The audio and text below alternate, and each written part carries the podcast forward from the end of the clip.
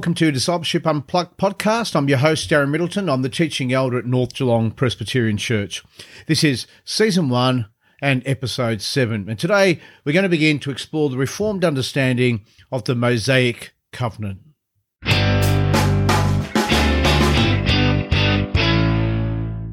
Now, in episode two, we offered a definition of God's covenants with us as a bond in blood sovereignly administered.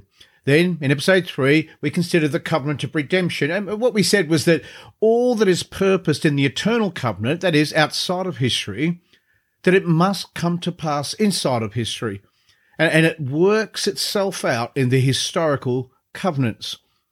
In episodes four and five, we looked at the covenant of creation and the covenant of preservation, noting they were both universal or creational covenants. Episode 6, we explored the covenant that was made with Abraham, known as the covenant of promise, and noted that it was a particular covenant. It, wasn't creational, but particular because it was made with Abraham and with his seed. And so today, in episode 7, we're going to look at what we call the Mosaic covenant, or is often referred to as the covenant of law.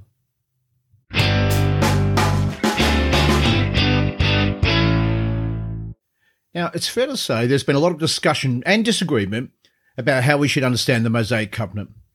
Dispensational and even some Reform people argue that we should see the covenant of law, that is the Mosaic Covenant, as a, as a kind of a republication of the covenant of works made with Adam, rather than perhaps an, an outworking of the covenant of promise made with Abraham.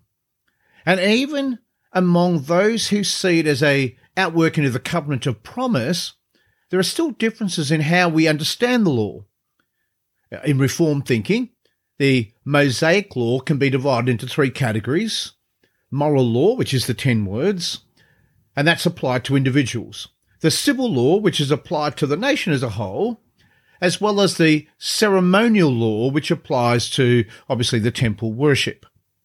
At the risk of oversimplifying, uh, some in the Reform camp, called theonomists, which means God's law, they they argue that the moral and the civil aspects of the law are still binding in the New Testament.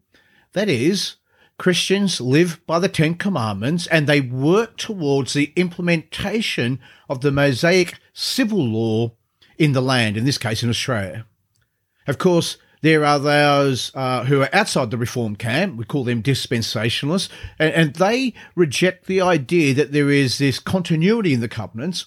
And so they see the covenant of law as a type of republication of the covenant of works, and as such, has no ongoing relationship to the new covenant. So if dispensationalists see a radical discontinuity between the covenant of law and the new covenant, theonomists see a radical continuity between the new covenant and the covenant of law. Dispensationalists say if Old Testament law is not repeated in the new covenant, it is abolished. The theonomists say unless the Old Testament law is repealed or abolished in the new covenant, it is binding. Now, the Westminster Confession of Faith rejects both of those positions and sees the covenant of law as part of that covenant of grace. In fact, the Mosaic covenant is viewed as an outworking of the covenant of promise, and that the law, yes, it has a threefold nature moral, civil, and ceremonial but it teaches that the moral law, which is, of course, uh, the same as natural law, is binding forever. However, the differences are it sees the ceremonial law as fulfilled in Christ and therefore abrogated under the new covenant, and it sees the civil law having been expired with the nation Israel as a body politic. So, having said those comments, let's let's try and spend a little bit of time seeing how the covenant of law functions as an unfolding or a, a greater expansion of that Abrahamic covenant of promise. At first, we need to remember that that that the very heart of the covenant of promise is grace. Are these gracious promises made to Abraham for family, land, and blessing. Now, redemptive history shows how God fulfilled these promises of family and land and blessing, and he, and he did that through Abraham's seed because Abraham's seed grew into a numerous people. In fact, time you get to uh, the birth of Moses, Exodus 1 7 notes, the people of Israel were fruitful and increased greatly. They multiplied and grew exceedingly strong, so that the land, that is Egypt, was filled with them. Moreover, the exodus from Egypt shows that God chose those people by grace. He redeemed them from, from slavery. More than that, he fulfilled his promise to give them a place to serve him, a land in which they could dwell in safety, a land flowing with milk and honey. And so we must understand that the covenant of law is not how people secured redemption. The exodus from a land of slavery was all about God's grace. And as part of unpacking what salvation looked like, what it meant to be the people of God, God makes with them this covenant of law.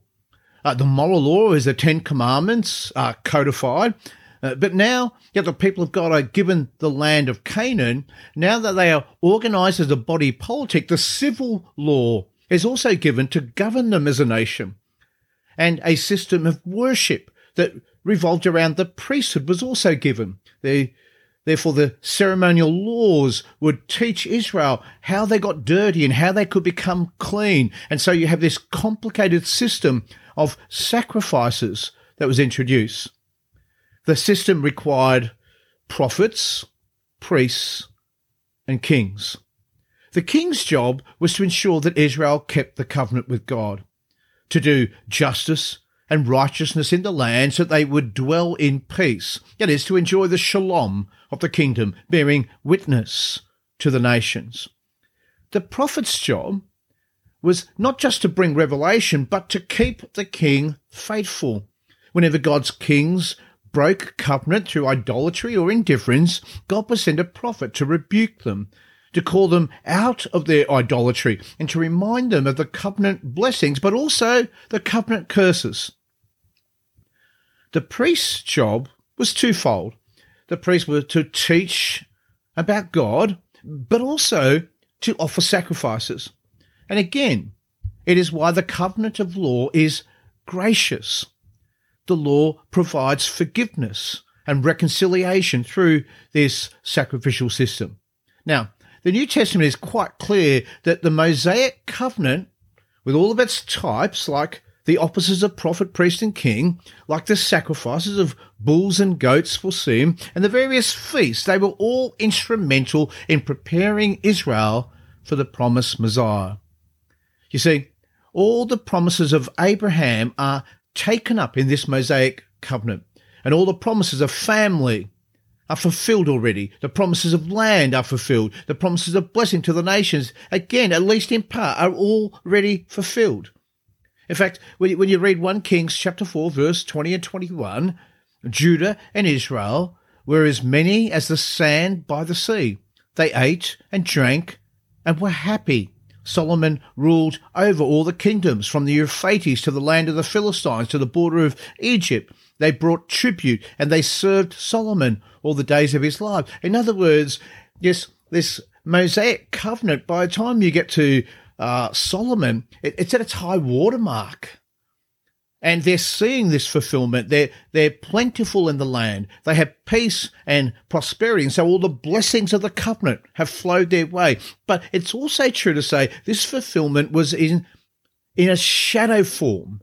It was pointing to even a greater reality, a reality that will only be fulfilled in the new covenant, where the family of Abraham would actually include Gentiles or the nations and a place to dwell, a, a kingdom to belong that would extend all the way into a new heavens and earth. And the blessings that were promised, that they would be a blessing to the nations, it, it's seen and fulfilled in the coming of Christ, who was the prophet like Moses and who was David's greatest son, and who turns out to be the Lamb of God who will take away the sin of the world, the promised Messiah who came and did justice and righteousness and brings the shalom of the kingdom. So, what you find is when you get to the book of Hebrews, which uh, unpacks for us the meaning of the book uh, of the law, it tells us in Hebrews 7 and 11 that we're told that the reason that the covenant of the law was given was to prepare God's people for the Levitical priesthood. And the Levitical priesthood would then point us to the new great high priest. That is, because the Levitical priesthood was required to be to prepare us for the Messiah, the law was required to prepare for the office of priesthood. Therefore, the law was given to drive the people to their priest and the sacrificial system. In that sense, the covenant of law is indispensable to that covenant of promise. It is absolutely necessary to teach by symbol and type the need of a saviour. That's why Hebrews 3 5 says Moses was faithful in all God's house as a servant to testify to the things that were to be spoken of later. That is, it, that is in shadow form that would at one point become, at some point in the future, become fulfilled in Christ. It's why Galatians 3 9 says that what then is the purpose of the law? Well, it was added because of transgressions until the offspring, that is Christ, should come to whom the promise had been made. Indeed, Galatians 3:21 says, "Is the law then contrary to the promises of God?" And, and he concludes, "Certainly not." For Galatians 3:24 reminds us the law was our guardian until Christ came, in order that we may be justified by faith. In other words, the promise of Abraham was served by the law because its redemptive purpose can be seen in bringing us to an intimate understanding of our sin and, and pointing us to the Lamb of God who would take away that sin. In that sense, the covenant of law, it was always meant to be temporary. It was always made to serve the office of prophet, priest, and king and to prepare for the promised blessing of the one, the Messiah, the, the anointed one who was to come. So if you can imagine, if you can think of salvation uh, like a building, and the foundation of the building is the covenant of creation. But Adam's disobedience ushers in curses of sin and death, uh, and chaos and the rebellion that followed creates this massive mess. And so God, in this covenant of Noah, he cleans up the mess with a flood. Pictured as, as removing the mess from the foundation. And so then in the covenant of promise, he then begins building with a promise made to Abraham and his seed about salvation. From that point onwards, the building of God's people continues to grow. Now, if you want to build, if you want to uh, go up, you use scaffolding to allow you to add successive stories. And so, in that sense, the covenant of the law is like scaffolding around the building. It was never meant to be the building itself. It was always meant to be temporary. It was always meant to come down. So, when Christ comes, the Messiah, the capstone that signifies the completion of the building. Since Christ himself fulfills the offices of prophet, priest, and king, then the scaffolding of that old covenant, of the covenant of law, can finally be taken down because God's purposes are now complete. In what way? Well, Jesus is now David's greatest son. He is that covenant keeping king who, on our behalf, rules in justice and righteousness. He is the great high priest in the order of Melchizedek because he fulfills the whole sacrificial system as a priest, but also a sacrifice, as the, the lamb who takes away, the sinless lamb who takes away the sin of the world. And he was also like a prophet like Moses, who embodies and teaches the very law of God, so that we ourselves, in following him, might love God and neighbour as we ought. And in that sense, now, because Christ, the capstone, has come, the scaffolding of the covenant of law can now be taken down.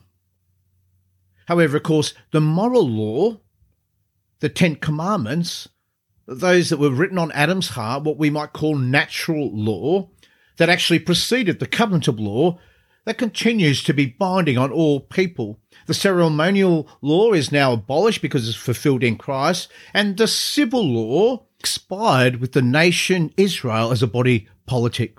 However, it's also important to understand that the covenant of law was also meant to shape God's people, not just in seeing their sin, but realizing their calling to be holy, because God is holy.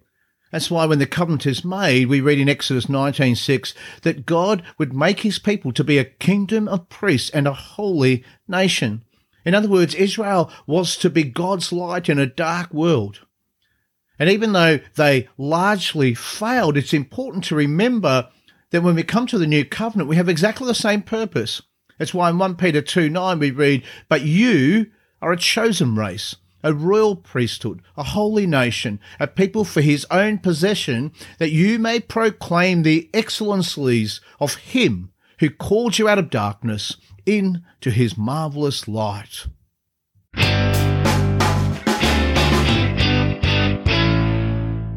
So, even in our brief survey, we can see that all the promises of Abraham were taken up in the Mosaic covenant so that the revelation of God's redemptive purposes can be progressively unfurled, unpacked.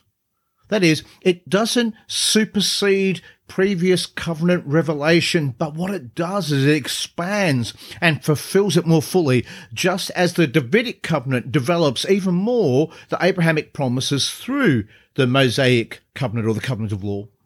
And of course, the new covenant displays the intent and the purposes of these covenants with even greater clarity through that person and work of Jesus the Christ. Hence why the Mosaic scaffolding had to come down. It was always temporary. This is Discipleship Unplugged. Blessings and grace to you. Until next time, goodbye.